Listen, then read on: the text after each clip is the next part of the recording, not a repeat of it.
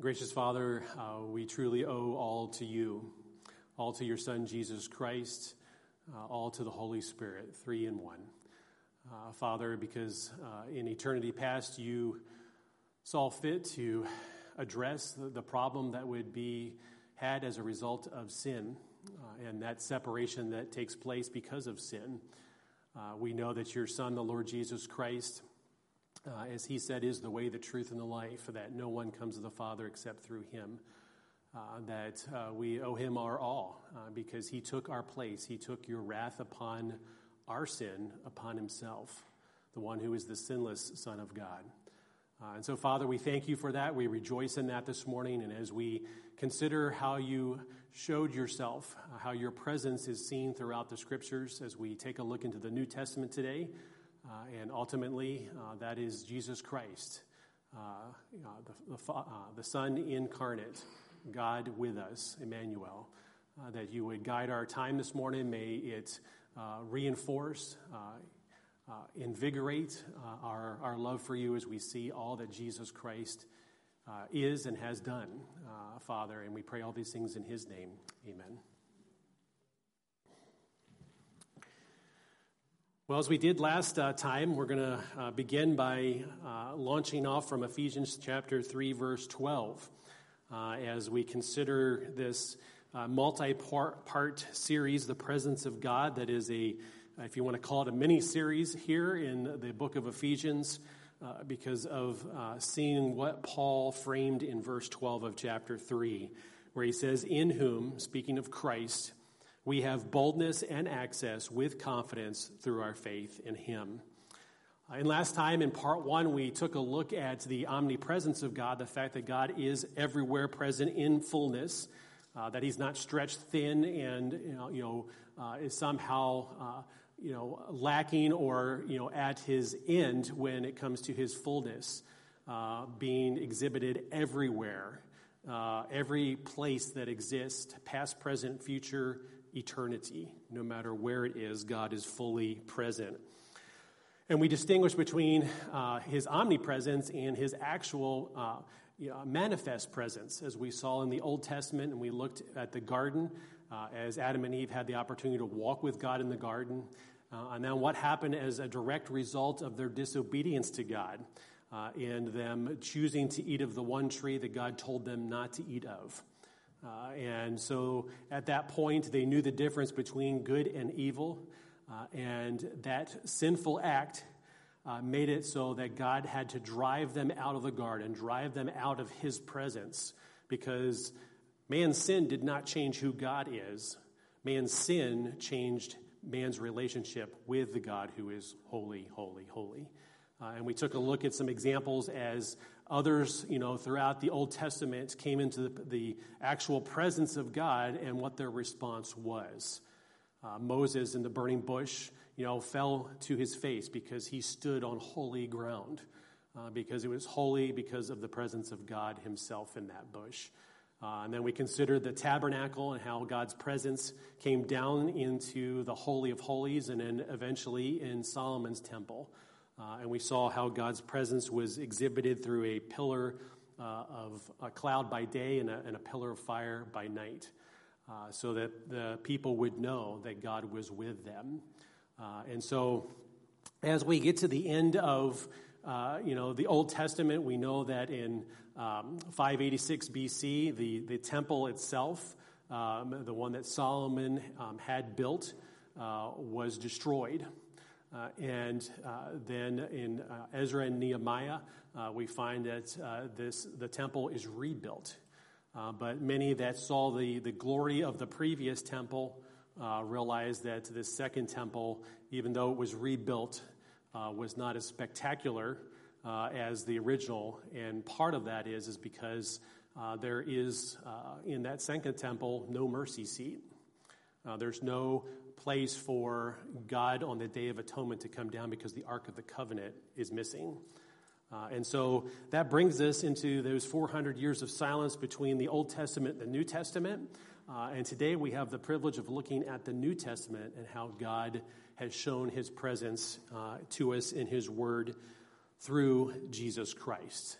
Uh, and that brings us to our very first point because after 400 years of silence, where uh, the prophets had uh, finally stopped speaking, uh, and God was going to change how he exhibited his presence from it being, you know, his glory filling a man made temple uh, to the Son of God stepping down out of heaven, taking on flesh, not ceasing to be God in one iota. Some of his godhood was veiled so that man would not would be able to be in the presence of Almighty God. Um, we'll see some of that worked out this morning in some of the texts we'll go to. But we, we need to understand and we need to see that God shows his presence in the New Testament, this change, by uh, giving us the incarnation itself. Uh, that's Christ taking on flesh, and it's the greatest expression of God's presence with man on earth, apart from the garden itself in the Old Testament, where, where God is walking with Adam and Eve in the garden. And that takes us to John chapter 1, verse 14, where it says, And the Word, and this is speaking of Jesus Christ, the Word became flesh and dwelt among us, and we have seen his glory, glory as of the only Son from the Father, full of grace and truth. See, we, we obviously are looking back to this event in the first century of Jesus Christ, the Son of God, walking and talking and teaching and challenging, uh, you know, everyone that he came in contact with. Challenging the religious leaders because of their religiosity and their self righteousness, but also challenging others to see that Jesus himself was God incarnate. He is the Son of God. He is the Son of Man. He is the Messiah, the Redeemer, the one who came. Uh, and that is the glory that we see God incarnate. You know, there's no cloud coming down to show the presence of God because God Himself in the Son is present in an earthly body to show the world who God is in a very powerful and real way. And if John chapter 1, you move over to John chapter 2. And I encourage you to, to be turning with me here as we, we take this journey together as well. John chapter 2, if you take a look there at verses 18 and following. Jesus, after just cleansing the temple, um, you know, this is right on the heels of his, his first miracle of turning the water into wine at the wedding at Canaan.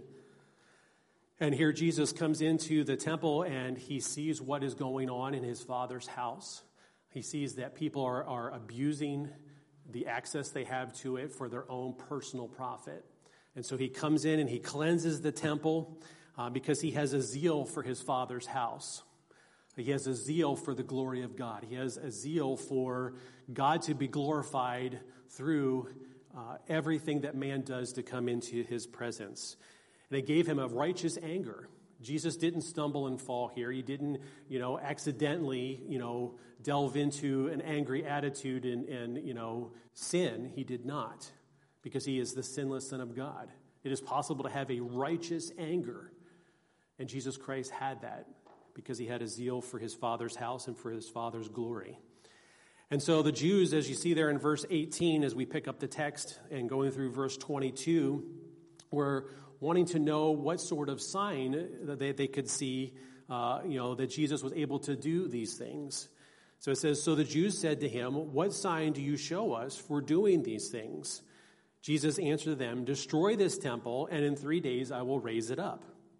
The Jews then said, It took, or it has taken 46 years to build the temple, and will you raise it up in three days?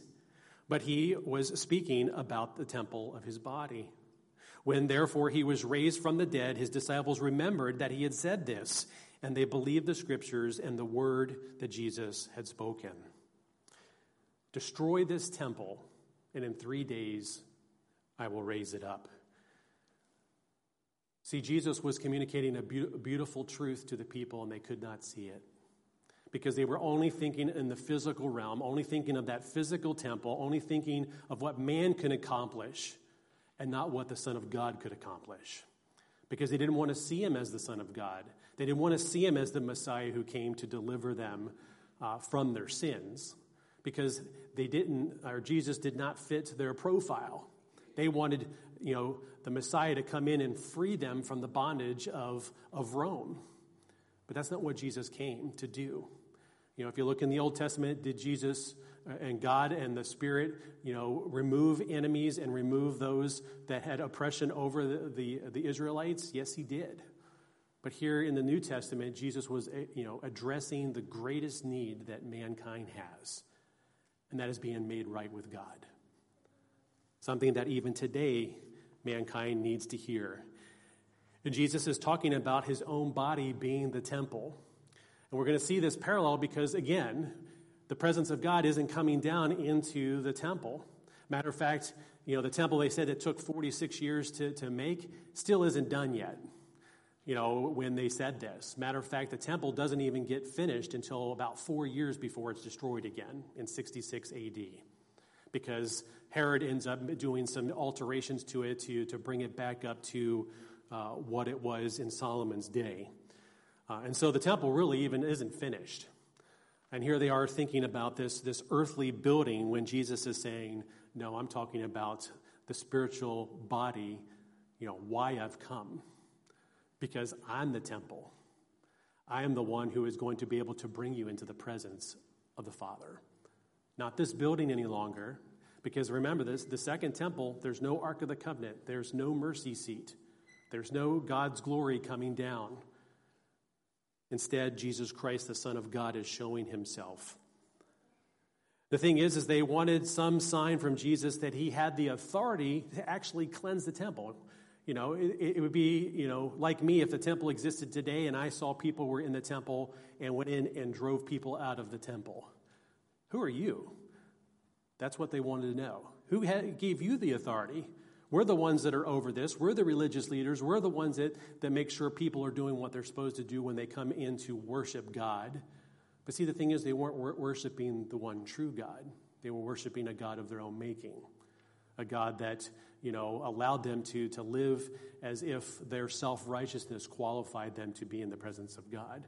Now, I mean everyone was that way because there are those that did know God and feared Him, and we have examples of that in the New Testament as well. But see, they wanted to know why He had the authority to cleanse the temple.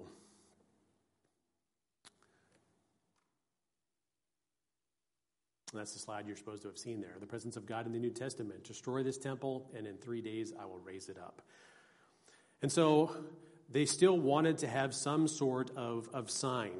You know, they wanted something to, to show that Jesus is who he says he is. You know, why should we believe him? Why should we see him as separate from who we are? And so, Jesus, uh, in the book of Matthew, chapter 12, as he's foreshadowing his coming death, talks about the sign of Jonah. And it's a, a pretty profound passage as we consider what Jesus is saying here. And I'll pick up in verse 38. It says, Then some of the scribes and Pharisees answered him, saying, Teacher, we wish to see a sign from you. Because, you know, if they see a sign, that's going to change everything. Well, actually, it's not, because they have a heart problem. They, they want us to believe in the physical. Jesus is talking about the spiritual. Verse 39 But he answered them, An evil and adulterous generation seeks us for a sign, but no sign will be given to you except the sign of the prophet Jonah, which they would have been very familiar with. And understanding this, he says, For just as Jonah was three days and three nights in the belly of the great fish, which is an allusion to Christ being buried, you know, in the grave for three days and then rose on the third day. So will the Son of Man be three days and three nights in the heart of the earth. Verse 41, and this is where this condemnation of the religious leaders, those seeking this sign, those, you know, part of this adulterous generation that Jesus is saying, which, you know, he's not making friends here. He's insulting them. He is, he is hitting them right to, between the eyes, right to the core of their heart as to who they are and not seeing Jesus but instead wanting some sort of sign when they have the Son of God right there before them, physically present, the presence of God incarnate. Verse 41 says, The men of Nineveh will rise at judgment with this generation and condemn it. So he's saying, Look back to Jonah. You know, I called Jonah as my prophet to go to the city of Nineveh, a Gentile nation, to call them to repentance because their evil was so great before God. And he chose to have mercy, chose to have grace upon them through the message of Jonah. And so he's saying that generation is going to rise up and condemn those that Jesus was speaking to. Why? For they repented at the preaching of Jonah. And behold, someone greater than Jonah is here. Then verse 42 goes on The queen of the south, or the queen of Sheba, will rise up at judgment with this generation and condemn it, for she from, came from the ends of the earth to hear the wisdom of Solomon. And behold, someone greater than Solomon is here. See, they were so spiritually blind that they could not see the very presence of God in human form in the Son of God, Jesus Christ. And, and what he is telling them is, is that Jonah, the queen of Sheba, are all going to rise up and condemn this generation because you did not see, because you are spiritually blind, blinded by your own self righteousness, that you cannot see that you need to repent, that you need to ask God for forgiveness to be made right with Him. They could not see the Son of God, they could not see the presence of God right there with them. Which takes us a few chapters ahead to Matthew chapter 17. Because as we consider Jesus' inner circle and we consider the Mount of Transfiguration. This is where Jesus, for a brief moment, shows those who are closest to him as he pulls back the veil for them to see the glory of the Son of God. Just for a moment, just a glimpse. And notice the, what they see in these moments here as we begin reading in chapter 17, verse 1. It says, And after six days, Jesus took with him Peter and James and John, his brother, and led them up a high mountain by themselves. And he was transfigured before them, and his face shone like the sun and his clothes became white as light. And behold, there appeared to them Moses and Elijah talking with him. And Peter said to Jesus, Lord, it is good that we are here. If you wish, I will make three tents here one for you, one for Moses, and one for Elijah. Okay, there's Peter being proactive. Then notice what it says in verse 5. He was still speaking when behold, a bright cloud overshadowed them. And a voice from the cloud said, This is my beloved Son, with whom I am well pleased. Listen to him. So, this is the Father doing like he did in the Old Testament, coming down in a cloud, a cloud that, that surrounded them, that came over that, that mountain, and he spoke, telling these disciples who this is. In case you didn't wonder, or in case you did wonder, is what I meant to say, this is my son, in whom I'm well pleased. Listen to him.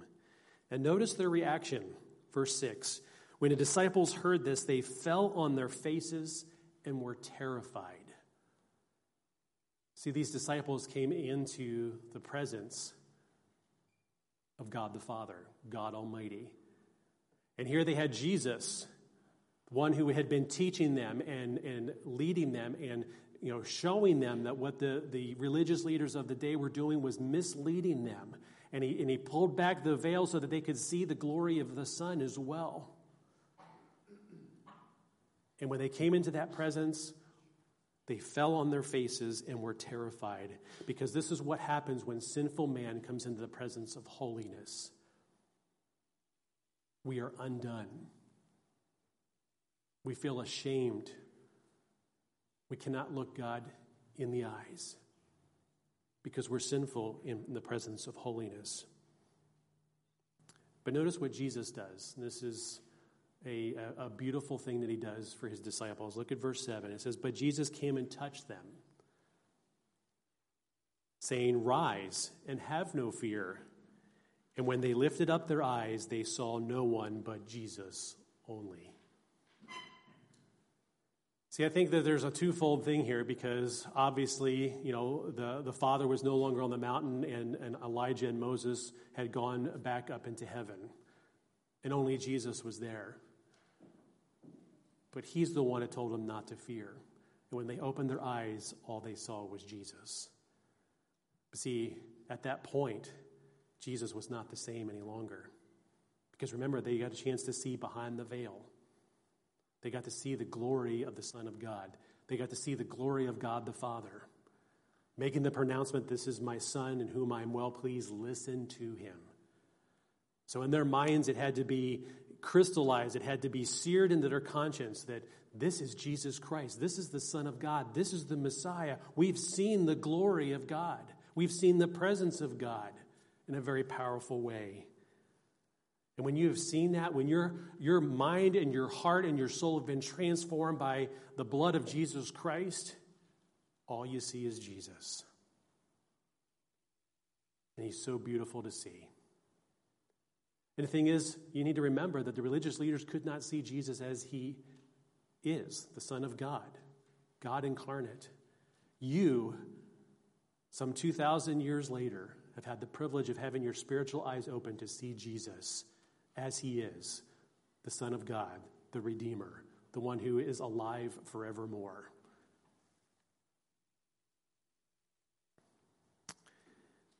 Then, flipping back to John chapter 17, as we consider another segment as Jesus uh, starts out his high priestly prayer in John 17, where he talks about sharing the glory with the Father in eternity past.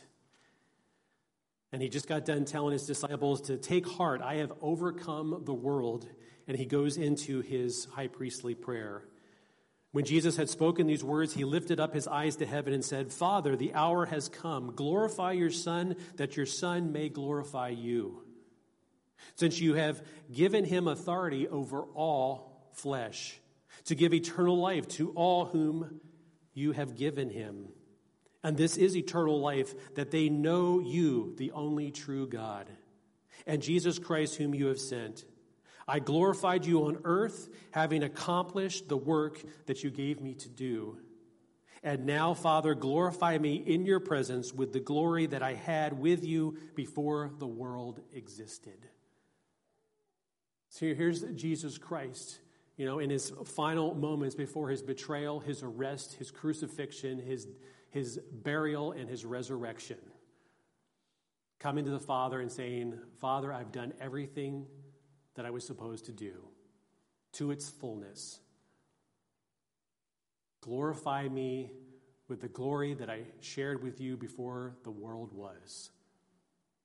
The God eternal. Think about this. This is the presence in which you have been granted access with confidence to come into. Like I said, this is no mere mortal. You know, and as we think about the events of this past week and thinking about uh, the Queen passing away,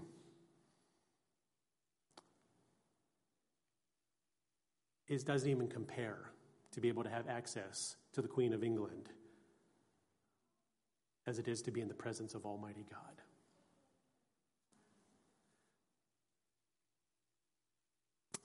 Then Luke chapter 23 brings us close to the point which Jesus gives up his spirit. And this is Jesus' promise to the thief on the cross. And I want you to look at it in light of Ephesians chapter 3, verse 12. And he said, Jesus, remember me when you come into your kingdom. And he said to him, Truly, I say to you, today you will be with me in paradise. Does Jesus sound like someone who doesn't know what's going to happen next? What he was telling the thief is exactly what Paul tells us in Ephesians because it is the same message, because it's the message from God Almighty that to be absent from the body is to be present with the Lord.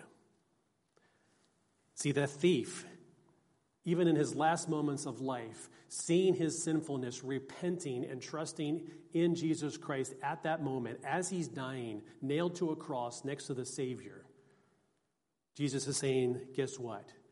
you have boldness and access with confidence into the very throne room of God today because you've trusted me as your Savior. Because it's in Christ alone that we have salvation. Because the thief on the cross had no time to do any good works. He couldn't go and do something because he was nailed to a cross, his very lifeblood leaving him. Because salvation is in Jesus Christ. And Jesus Christ is the only one who can bring us into the presence of Almighty God forever. He is the one who qualifies us. Because Jesus' death would render the Jerusalem temple obsolete. See, there's no need for a temple made with human hands anymore because Jesus is that temple. He came for the purpose of offering himself on that, that altar. He became that sacrifice. There was no blood of, of animals that was going to qualify anyone to enter the presence of God apart from Jesus Christ's sinless sacrifice. All of the Old Testament saints looking forward to that moment in time, all of us looking back to that moment in time. That's why he is the once for all final sacrifice. That's why, even though there was no uh, you know, Ark of the Covenant in the Holy of Holies, no mercy seat for the priest on the Day of Atonement to sprinkle the blood for the forgiveness of sins, Jesus Christ himself became that mercy seat. He became that blood that was sprinkled.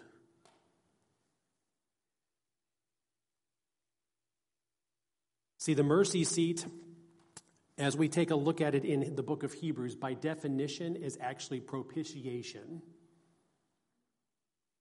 And who do we know that is our propitiation for our sins? Who is the one who appeased God's wrath on our sin and reconciles us to God the Father? Guess who? Jesus Christ. No one else. So he became that mercy seat for us, he became that sacrifice for us. We read about that in Romans chapter 3, verses 24 and 25. Jesus became the atonement. That was the ultimate day of atonement. Not the once a year thing, because guess what? It doesn't have to happen again. Jesus does not need to die on the cross again. The reason he is risen is because he accomplished what he came to do, to be the final atonement, the final sacrifice, the final removement of sin for all who believe. That's why the temple tore, or the temple veil tore in two. Matthew 27, beginning in verse 50. And Jesus cried out again with a loud voice and yielded up his spirit. And behold, the curtain of the temple was torn in two from top to bottom. And the earth shook and the rocks were split. The tombs also were open. And many bodies of the saints who had fallen asleep were raised. And coming out of the tombs after his resurrection, they went into the holy city and appeared to many. When the centurion and those who were uh, with him kept watch over Jesus, saw the earthquake, earthquake and what took place, they were filled with awe and said, Truly, this was the Son of God.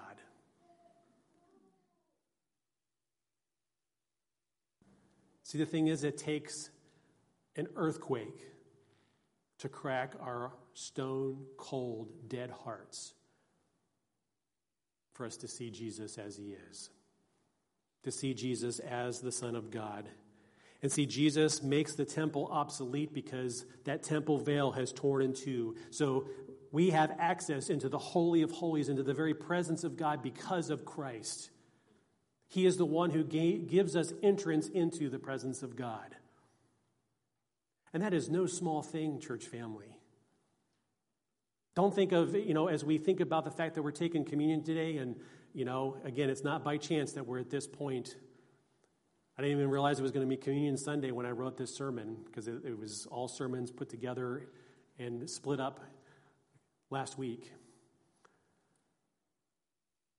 This is no small thing you have been granted access before the Father. Not in judgment, because there's now no condemnation to those who are in Christ Jesus. This is access with boldness, with confidence, because of Christ. He's granted you an audience. He's given us confidence to enter the holy places, as it tells us in Hebrews chapter 10. Therefore, brothers, since we have confidence to enter the holy place by the blood of Jesus, by the new and living way that has he had opened for us through the curtain, that is, through his flesh. And since we have a great high priest over the house of God, let us draw near with a true heart in full assurance of faith, with our hearts sprinkled clean from an evil conscience and our bodies washed with pure water. Let us hold fast to the confession of our hope without wavering, for he who promised is faithful. That's what Jesus Christ has accomplished. He has brought us in through the curtain, through his flesh, because he is that atonement. He is the final priest, as it tells us in Hebrews chapter 7. For it was indeed fitting that we should have such a high priest. Why is it indeed fitting? Because only Jesus Christ can do what Jesus Christ did. No earthly priest could do this because an earthly priest had to first offer a sacrifice for his own sins before he could offer a sacrifice for the sins of the people. He was still a sinful vessel in need of forgiveness, of salvation, but not our great high priest. As it says, he is holy, innocent, unstained, separated from sinners, and exalted above the heavens. He has no need, like the high priest, to offer sacrifices daily, first for his own sins and then for those of the people, since he did this once for all when he offered himself up. That's Jesus Christ. That's what he's done for you today. So, how should this inform our lives today? Well, I appeal to 1 Corinthians chapter 1. Because as believers today in 2022, in a culture that hates God, that hates his morals, hates his law, we are the light in darkness. We are the salt that the world needs to, to experience. They need to see Jesus Christ through us because there's a day coming where Jesus Christ is once again going to make a grand appearance.